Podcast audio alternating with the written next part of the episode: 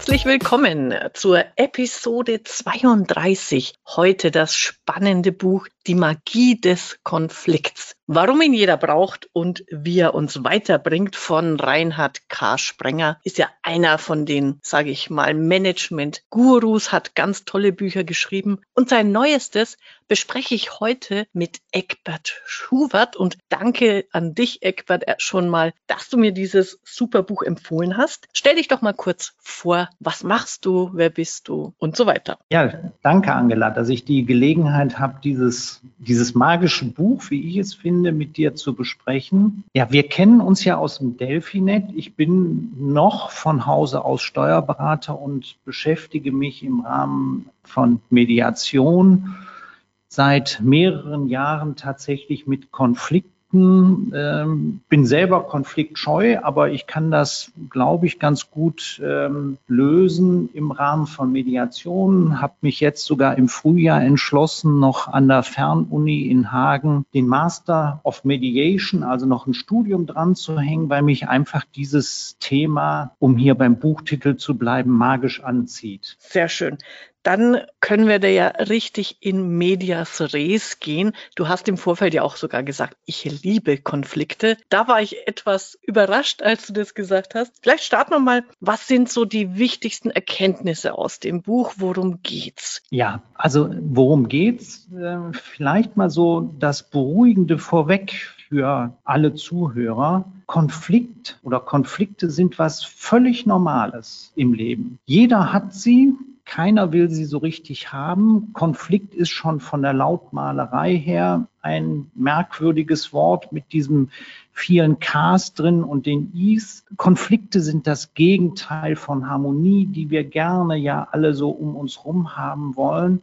Doch ganz ehrlich, Angela, ein Leben ohne Konflikte wäre doch richtig langweilig. Liebend gerne sitzen wir wie so ein Schiedsrichter beim Tennis oben auf dem Stuhl schauen zu, wie auf der Zuschauertribüne Konflikte um uns herum ausgetragen werden, können uns da äh, wunderbar drin sonnen und zuhören, wie diese Konflikte durch andere, sage ich mal, auf der Bühne des Lebens dargestellt werden. Aber das, was ich eben auch aus dem Buch so richtig raus erst erfahren habe und muss auch wirklich sagen, ja, das stimmt. Konflikte sind eigentlich der Motor des Lebens und die Weiterentwicklung. Denken wir mal zurück an Galileo Galilei, der ja irgendwann behauptet hat, die Erde sei keine Scheibe mehr und ist damit ja mit vielen, vielen Menschen, gerade mit der Kirche in Konflikt geraten.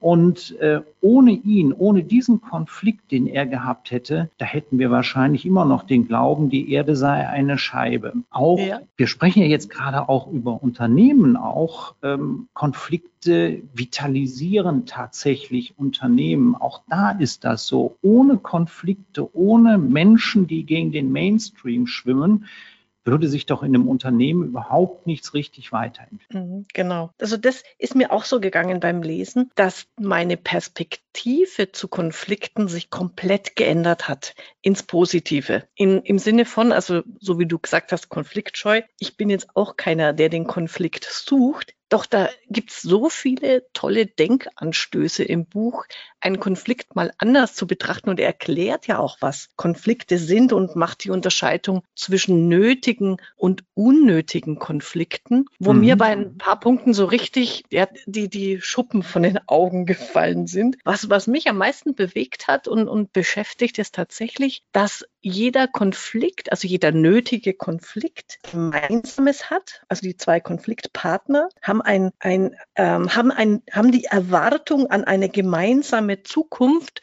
und darüber einfach unterschiedliche Sichtweisen. Mhm. Das kann man. Also das fand ich, genau, sorry, jetzt war ich schon so euphorisiert. Ja, genau, ich bin das. Das fand ich eben auch so spannend.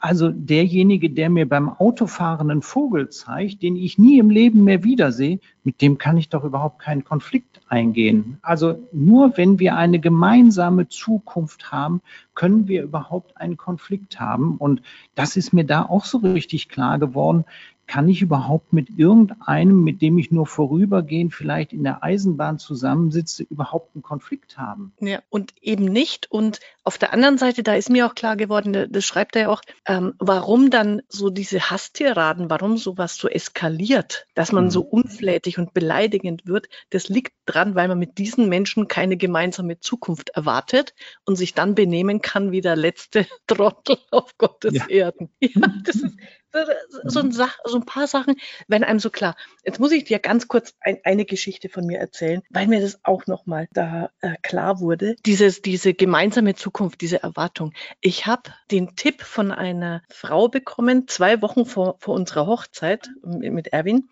Mhm. Ähm, nämlich, die waren, die, die ist 60 Jahre verheiratet mit ihrem Mann zu dem damaligen Zeitpunkt gewesen. Und ich habe sie gefragt, wie sie das macht. Und sie hat mir ihr Geheimnis verraten. Und es ist eigentlich genau das, was der Sprenger da erklärt und, und schreibt, was einen Konflikt auszeichnet. Sie hat gesagt, also liebe, also Angela, tu am Hochzeitstag beschließt, was ihr zu eurer Silberhochzeit machen werdet. Also in 25 Jahren. Malt euch das in allen Farben aus. Und wenn ihr dann mal streitet, dann fragt dich, ist es, ist dieser Streit wert, dass unser gemeinsames Projekt Silberhochzeit gefährdet wird? Oder ist es der Streit wert, dass wir, dass es uns dem näher bringt? Daran habe ich mich gehalten und du weißt es ja, Erwin und ich, wir sind immer noch und glücklich 20 Jahre verheiratet und werden das auch die nächsten 20 mindestens sein. Genau aus diesem Grund. Und solche mh, hm, Gedanken, Ideen, die sind mir da wieder bewusst geworden, wie wichtig es ist, dieses Gemeinsame in den Vordergrund zu stellen. Warum mhm. streiten wir? Warum haben wir den Konflikt? Wir wollen ja ein gemeinsames Ziel erreichen und dabei gibt es was Trennendes und da, das gilt es zu klären. Ja, also was ich auch, du hast das so richtig jetzt auch angesprochen. Sprenger sagt ja auch, der hat dann mal auf C.G. Jung auch verwiesen und ähm, hat gesagt, äh, ich weiß, kannst dich an diese, dieses Kapitel erinnern mit dem Kotzbrocken, wie er das mhm. sagt. Also wer ist das denn eigentlich, mit dem wir uns liebend gerne in einem Konflikt befinden? Und ähm, sowohl C.G. Jung als auch Sprenger hat das nochmal mit einfacheren Worten wiedergegeben. Beschreibt das mal so, das ist so dieses Schattenkind in mir. Also das, was ich zum Beispiel, was andere gerne tun und was ich mir aber nicht erlaube, das führt sehr häufig dazu, dass ich das eben ablehne oder ich sag mal, ich mache es, aber mit einem schlechten Gewissen. Und ähm, wenn du so eine Sache die jetzt machen würdest und ich sage, ich mache mal genau das Gleiche, aber irgendwo mit einem schlechten Gewissen, dann können wir sehr schnell in einen Konflikt geraten, weil ich mich eigentlich mit meinem eigenen Schattenkind in mir auseinandersetze und eigentlich mit diesem Schattenkind äh, in Konflikt geraten bin. Das fand ich auch eine ganz spannende, magische Erkenntnis in diesem Buch. Ich ärgere mich eigentlich über Dinge, die ich mir verbiete, die aber ein anderer Mensch liebend gerne und mit Selbstverständlichkeit durchführt. Ja, ist mir auch so gegangen, als ich das gelesen habe, weil das kennt ja jeder von sich. Es gibt einfach andere Menschen, die triggern einen, über die kann man sich aufregen ohne Ende. Und da sagt er dann ja auch, guck dir an, was genau ärgert dich oder was bringt dich so auf die Palme bei dem anderen. Du wirst immer was in dir finden, das dem ents entspricht oder wo du eben für dich denkst, so wäre ich eigentlich ganz gerne, ich traue mich nur nicht. Und das fand, fand ich da auch nochmal schön. Das ist überhaupt, das ganze Buch ist für mich so ein Denk- und Reflexionsbuch. Also ich habe, ich lerne so unfassbar viel über mich selber,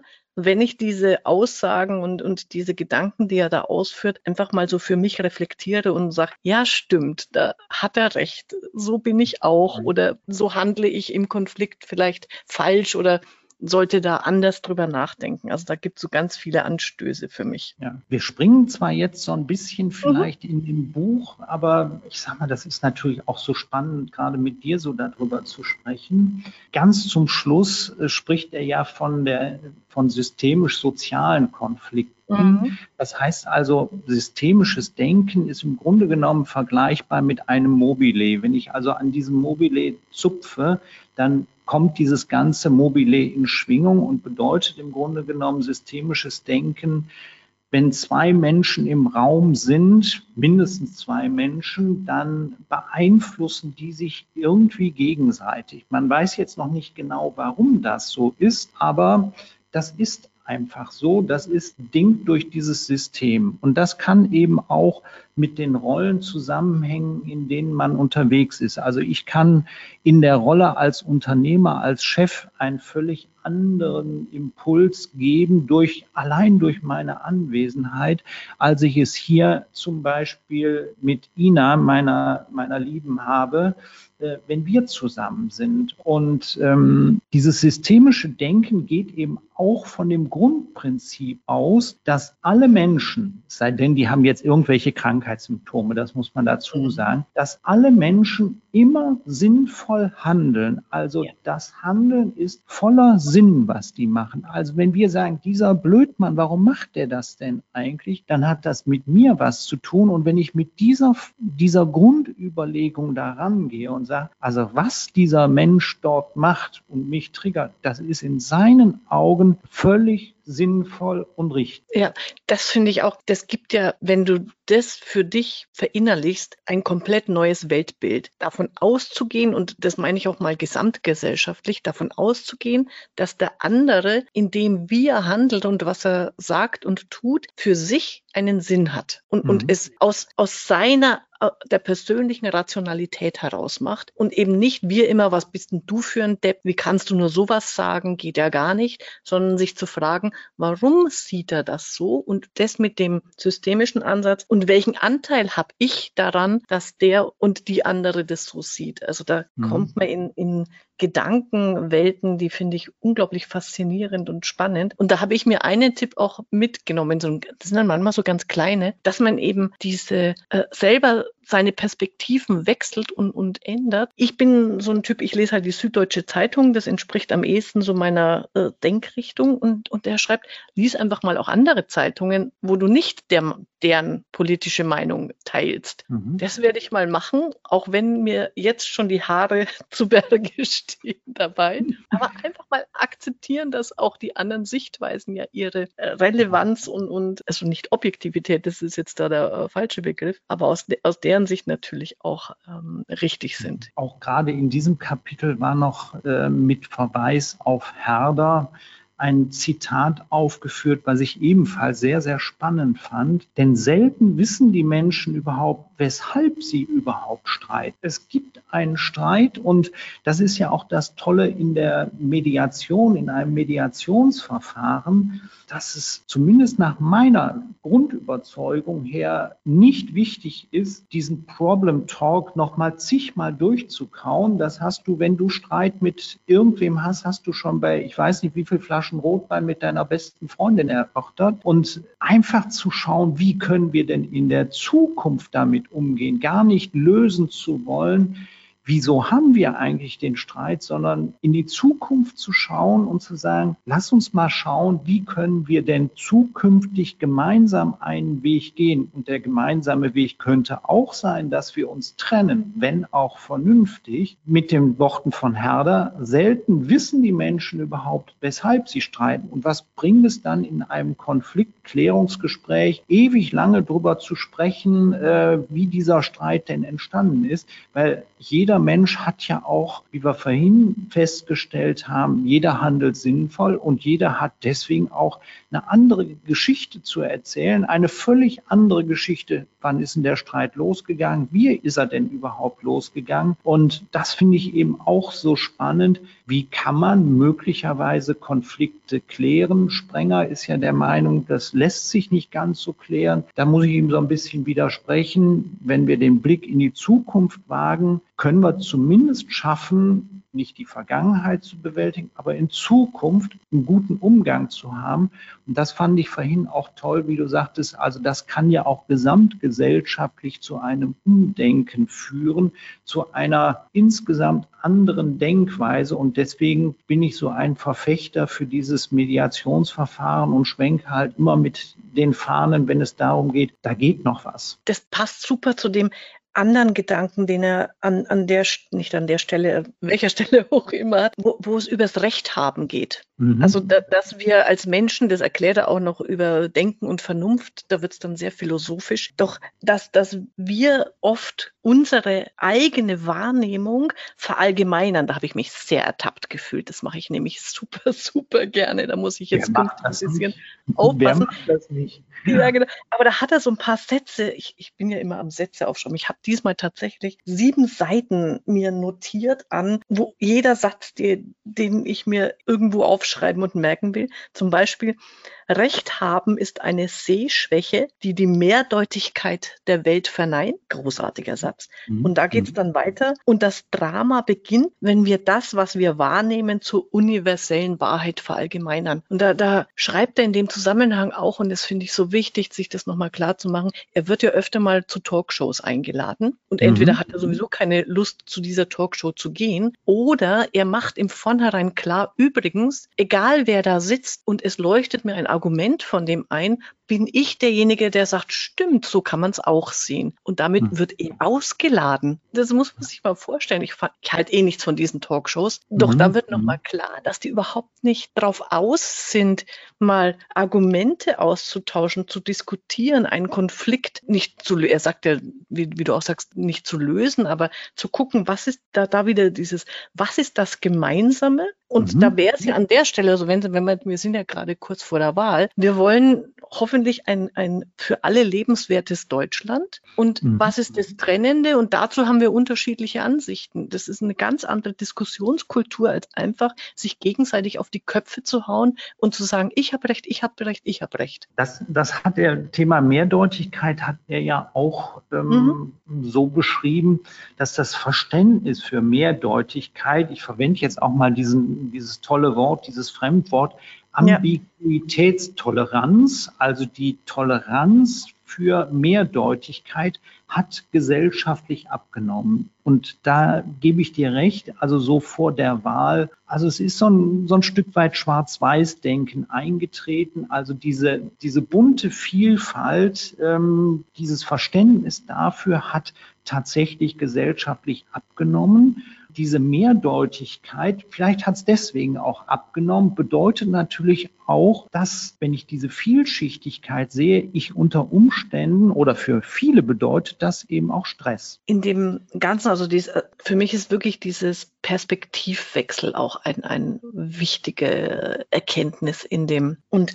wo er da auch nochmal gut drauf eingeht und, und wo ich dann auch viel für mich rausziehen kann, ist auch, dass Konflikt entsteht bei unterschiedlichen Erwartungshaltungen. Mhm. Und dann erklärt er ja, was Erwartungshaltungen sind und da auch wieder, also drei, es gibt dreierlei Erwartungen, die unausgesprochenen. Mhm. Und der Tipp natürlich, also sprich mit dem anderen, erklär ihm oder ihr, worum es dir geht, was du willst. Da gibt er einen ganz konkreten Tipp, den finde ich super. Er sagt, wenn du neuer Mitarbeiter kommt, dann ähm, bitte den Mitarbeiter auf dem Zettel aufzuschreiben, was sind die drei Sachen, die möglichst nicht zwischen uns passieren sollten. Mhm. Und selber, das kann man ja für sich auch aufschreiben und das besprichst du mit diesen Menschen. Das finde ich eine geniale Idee, dass man einfach schon mal Kon Erwartungshaltungen definiert und den Konflikt dadurch erst gar nicht entstehen lässt. Dann gibt es mhm. natürlich das Zweite, das sind die Uneingestandenen und da habe ich wieder so schmunzeln müssen. Also ich muss an vielen Stellen schmunzeln, wenn er immer die Ehe und die Partnerschaft ja. Beispiel reinbringt. Mhm. und, und sehr, sehr wahr. Also äh, bei den Uneingestandenen äh, wehe, der andere errät sie nicht, äh, dann wird er bestraft dafür. Und dann gibt's noch die Unbewussten, also so, das sage ich jetzt dazu, die Glaubenssätze, die, die Prägung, die wir eben aus der Vergangenheit haben und die uns immer im Nacken sitzen. Und das Zweite aber, was ich da spannend fand, ist, dass natürlich ich habe Erwartungen und der andere hat auch Erwartungen und das mhm. ist eh und es ist meine Entscheidung, ob ich sage, ich will diese Erwartung erfüllen oder nicht. Ja. Aber das als bewusste Entscheidung äh, so treffen. Das finde ich mhm. auch nochmal einen total wichtigen Gedanken an der Stelle. Ja, also vielleicht auch nochmal als Ergänzung zu diesen, diesen Erwartungen. Ich habe das ja auch schon mal in einem meiner letzten Blogbeiträge mal äh, kurz beschrieben. Also ich sag mal, ich habe ja auch, wenn ich morgens so gerade wach werde, meinen ersten Kaffee mir koche, dann habe ich eben auch eine gewisse Erwartungshaltung, dass meine Lieblingskaffeetasse an einer ganz bestimmten Stelle steht. Das kann auch im menschlichen Bereich ja sein. So, und ich habe eigentlich vereinfacht gesprochen drei Möglichkeiten, damit umzugehen, dass diese Erwartung, Kaffeetasse steht nicht an dem Platz, dass ich damit umgehen kann. Erstens, ich ändere mein Schema und sage, okay, ich trinke vielleicht jetzt keinen Kaffee, sondern trinke jetzt äh, im Grunde genommen Wasser, weil ich keine Kaffeetasse habe.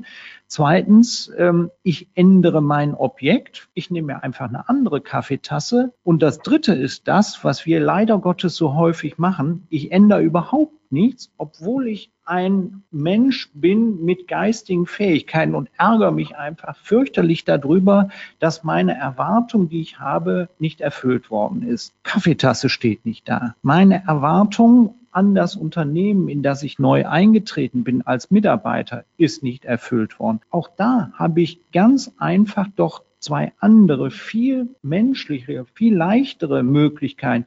Ich ändere das Objekt. Okay, das ist nicht der richtige Laden. Ich kündige vernünftig oder ich ändere mein Schema und sage, also ich kann mich gewisserweise vielleicht auch an das Unternehmen anpassen, ohne mich ständig zu ärgern, nur weil ich nicht bereit bin, mich zu ändern. Ja, genau. Und da kommt noch was ins Spiel, was er gut beschreibt, ist, es braucht immer zwei zum Konflikt. Genau. Und ich, und das ist dann auch sehr schön beschrieben bei nötige und unnötige Konflikte. Und ich kann für mich entscheiden, lasse ich es, also ärgere ich mich jetzt oder nicht? Mhm. Wichtig ist das Ding. Und natürlich, also um das ähm, klar zu machen, es geht nicht darum zu sagen, ich habe nie Konflikte, weil ich mich nicht darauf einlasse, sondern schon bei diesem Nötigen eben, wenn es mir um die Sache und eine gemeinsame Zukunft geht, dann ist es meine Pflicht, das anzusprechen und diesen Konflikt auszutragen im positiven Sinne. Also das, das finde find ich einfach nochmal, um das zu mhm. betonen, diese, dieser positive Aspekt des, des Konflikts den mhm. zu erkennen und für sich zu verwirklichen und, und deswegen eben nicht zu sagen, oh, Harmonie, Harmonie. Da, da kommt noch was ins Spiel, nämlich wenn ich einen Konflikt nicht anspreche, weil Harmonie oder ähnliches, dann bleibt es ein Konflikt, nur der wandert ins Innere. Das finde ich genau. einen super wichtigen Gedanken, dieses, das kenne ich von mir auch. Na gut, ansprechen will ich es nicht, aber dann liege ich die ganze Nacht wach und habe den Konflikt mit mir. Wie blöd ja, ist das? Ne? Ja, also ja. diesen die, die Konfliktlinie außen lassen und nicht nach innen tragen. Das ist mhm. ein ganz, ganz wichtiger Gedanke. Du hattest vorhin einen Aspekt noch ähm, erwähnt. Ja, wenn es mir um die Sache und um eine gemeinsame Zukunft geht, dann kann ich auch dafür tatsächlich kämpfen oder in einen Konflikt gehen. Jetzt ist ja die Frage, was sind, was haben wir denn überhaupt für Konflikte? Ähm, Sprenger sagt, äh, es gibt immer nur auf der Beziehungsebene mhm. Konflikte. Dem kann ich, sage ich mal, in großen Teilen beipflichten. Ich habe gestern dann auf der Fahrt hier hoch zu Ina lange noch drüber nachgedacht. Ähm, es muss doch auch Sachkonflikte geben, die nicht mit einer Beziehung zu tun haben. Und da ist mir tatsächlich was aus unserer Steuerberaterwelt eingefallen. Da kann ich gar nicht mit irgendeiner anderen Person in Beziehungsschwierigkeiten kommen. Ich wende irgendein Steuergesetz nicht richtig an. Der Betriebsprüfer kommt später und zeigt mir schwarz auf weiß halt, du hast jetzt eine, was weiß ich, zu hohe Abschreibung vorgenommen. Die Abschreibung ist geringer. Das steht so im Gesetz drin. Da kann ich eigentlich mit dem Betriebsprüfer überhaupt nicht in einen Beziehungskonflikt treten, sondern das ist einfach auf der sachlichen Ebene ein Konflikt. Also aus unserer Welt kann ich mir das durchaus vorstellen, auch so im Baurecht. Da gibt es einfach Vorschriften, die muss ich leider Gottes einhalten. Da kann ich dann in einen Sachkonflikt gehen. Aber dem Grunde genommen nach hat Sprenger wirklich recht zu sagen, alles ist im Grunde genommen ein Beziehungsproblem und wir haben Beziehungs Konflikt? Also da weiß ich jetzt nicht, wahrscheinlich kann man da jetzt in den Begrifflichkeiten gucken und sagen, vielleicht ist das dann kein Konflikt, sondern einfach eine Sachdifferenz. Ja. Wichtig ist, wichtig ist wirklich dieses Bewusstsein. Es geht um Menschen und deren Miteinander und da hat die Beziehung, also da, da, da er sagte, die Beziehungsebene dominiert immer die Sachebene. Mhm. Und mhm. deshalb, aber auch da wieder immer in dieser Selbstreflexion. Also ich für mich kläre dann also erstmal, wie sieht denn die Beziehungsebene aus? Und wenn ich bereit bin für eine Einigung, weil die Beziehungsebene mir wichtig ist, dann werde ich Mittel und Wege finden. Und wenn nicht, das fand ich dann auch wieder sehr bezeichnet, wenn der andere nicht bereit ist oder man selber nicht bereit ist, diese Beziehungsebene weiterzuführen, dann findet man auf der Sachebene immer die Gründe, warum man das Beziehungsangebot ablehnt. Mhm. Das, mhm. Ich weiß nicht, da, da wollte ich eh mit dir auch reden. Da kannst du ja wahrscheinlich aus deiner Mediationspraxis unzählige Beispiele für bringen, wenn solche Konfliktgespräche misslingen, dass das an solchen Dingen liegt. Ja, also das ist, ähm, ich sag mal, das ist im Grunde genommen so eine Geschichte, dass, der, dass man nicht seine eigenen Gefühle und Bedürfnisse, die hinter irgendeinem Handeln, hinter einem Thema stehen, dass man die eben nicht beschreiben kann, sodass der andere oder ich auch als Mediator überhaupt nicht verstehen kann, wieso handelt ein Mensch so. Es gibt ja letztendlich nur vier oder fünf Grundbedürfnisse, die erfüllt werden müssen. Und wenn die ersichtlich werden, wir können es allerdings sehr, sehr schwer beschreiben, wir müssen den Umweg über die Gefühle gehen. Ähm, also ich sage mal, nicht erfülltes Grundbedürfnis nach Zugehörigkeit kann eben durch ein Gefühl von Traurigkeit etc. ausgedrückt werden. Oder ein, mir ist es warm ums Herz, wenn ich äh, mit Angela zum Beispiel zusammen irgendwo sitze, also dazugehöre. Ähm, dieses äh, Bedürfnis Zugehörigkeit, das ist sehr, sehr schwer zu beschreiben. Aber wenn es mir gelingt, in einer Mediation die Gefühle anzusprechen, das können wir relativ gut. Leider Gottes sehr häufig die negativen Gefühle. Wenn wir aber positive Gefühle auch ansprechen können, dann merken wir auch, welche Bedürfnisse dahinter liegen.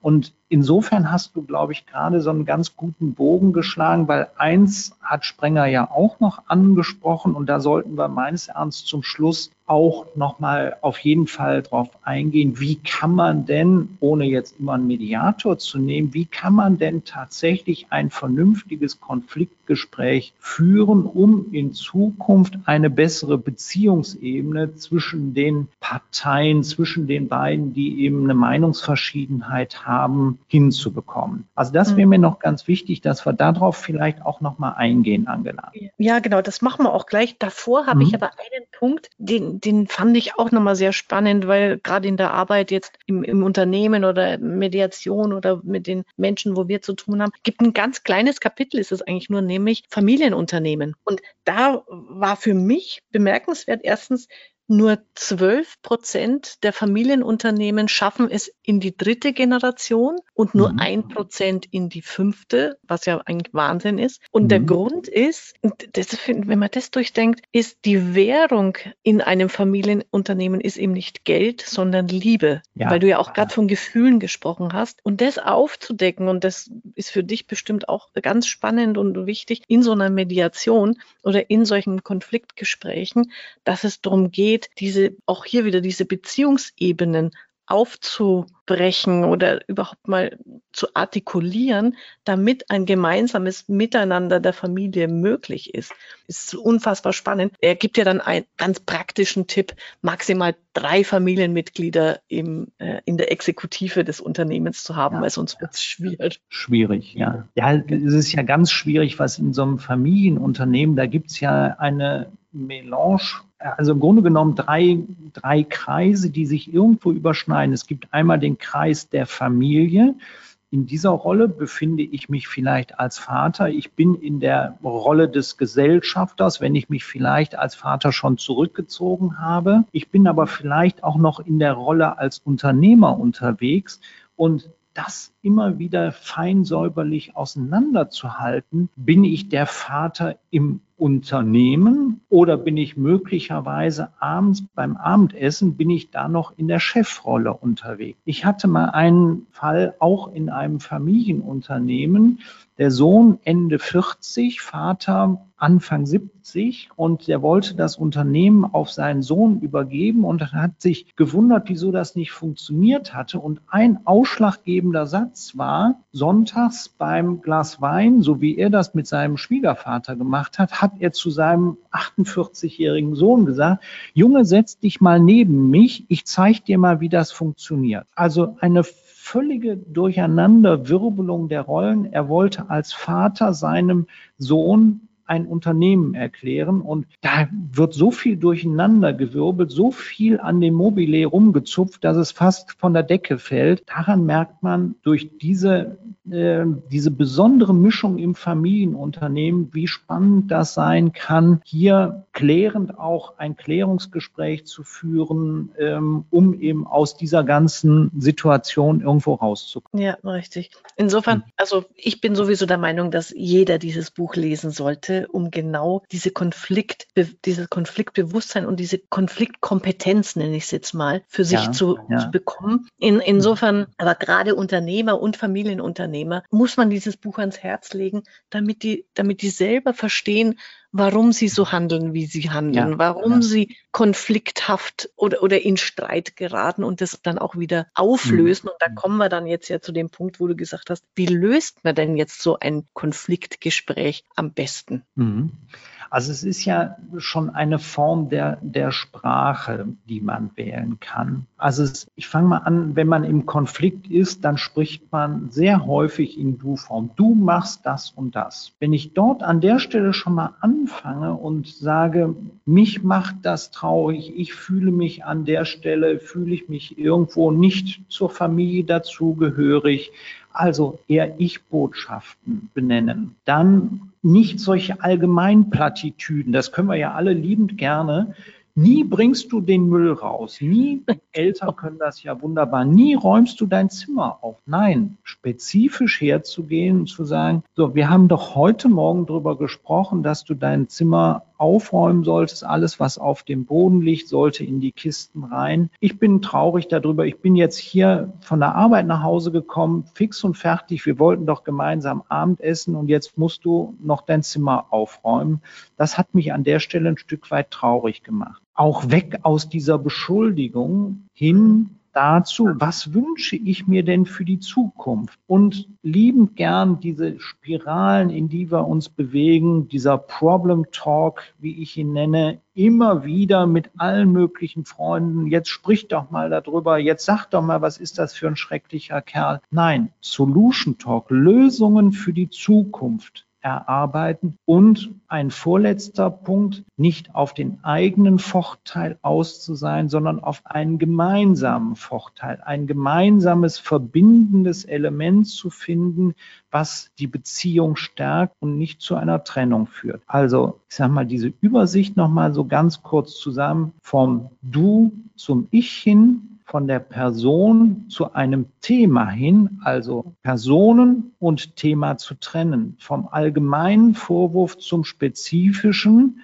vom Beschuldigen zu einem ändernden Punkt hin, weg aus der Vergangenheit, Lösung für die Zukunft, vom eigenen Vorteil weg zu einem gemeinsamen Vorteil weg. Und das Schönste finde ich, weg von der Trennung zu einer Beziehung hin, zu einem gemeinsamen in der Zukunft. Das sind ja. so fünf, sechs Punkte, die man sich für so ein Konfliktgespräch einfach mal, und wenn man sie irgendwo auf dem Tisch liegen hat, weil auch ich tappe immer wieder in diese Falle. Das ist auch so dieses Beruhigende. Wenn ich selber im Konflikt bin, dann sinkt meine Intelligenz irgendwo gegen Null. Das ist einfach so und ich kann mich auch super gut streiten. Ja, ich finde, also gerade dieses Kapitel, also erstens dazu gesagt nochmal, 200 Seiten erklärt er sensationell, was ist ein Konflikt, wie ist die eigene Perspektive und die andere Perspektive dazu. Und erst ab Seite 218 kommt er dann in diese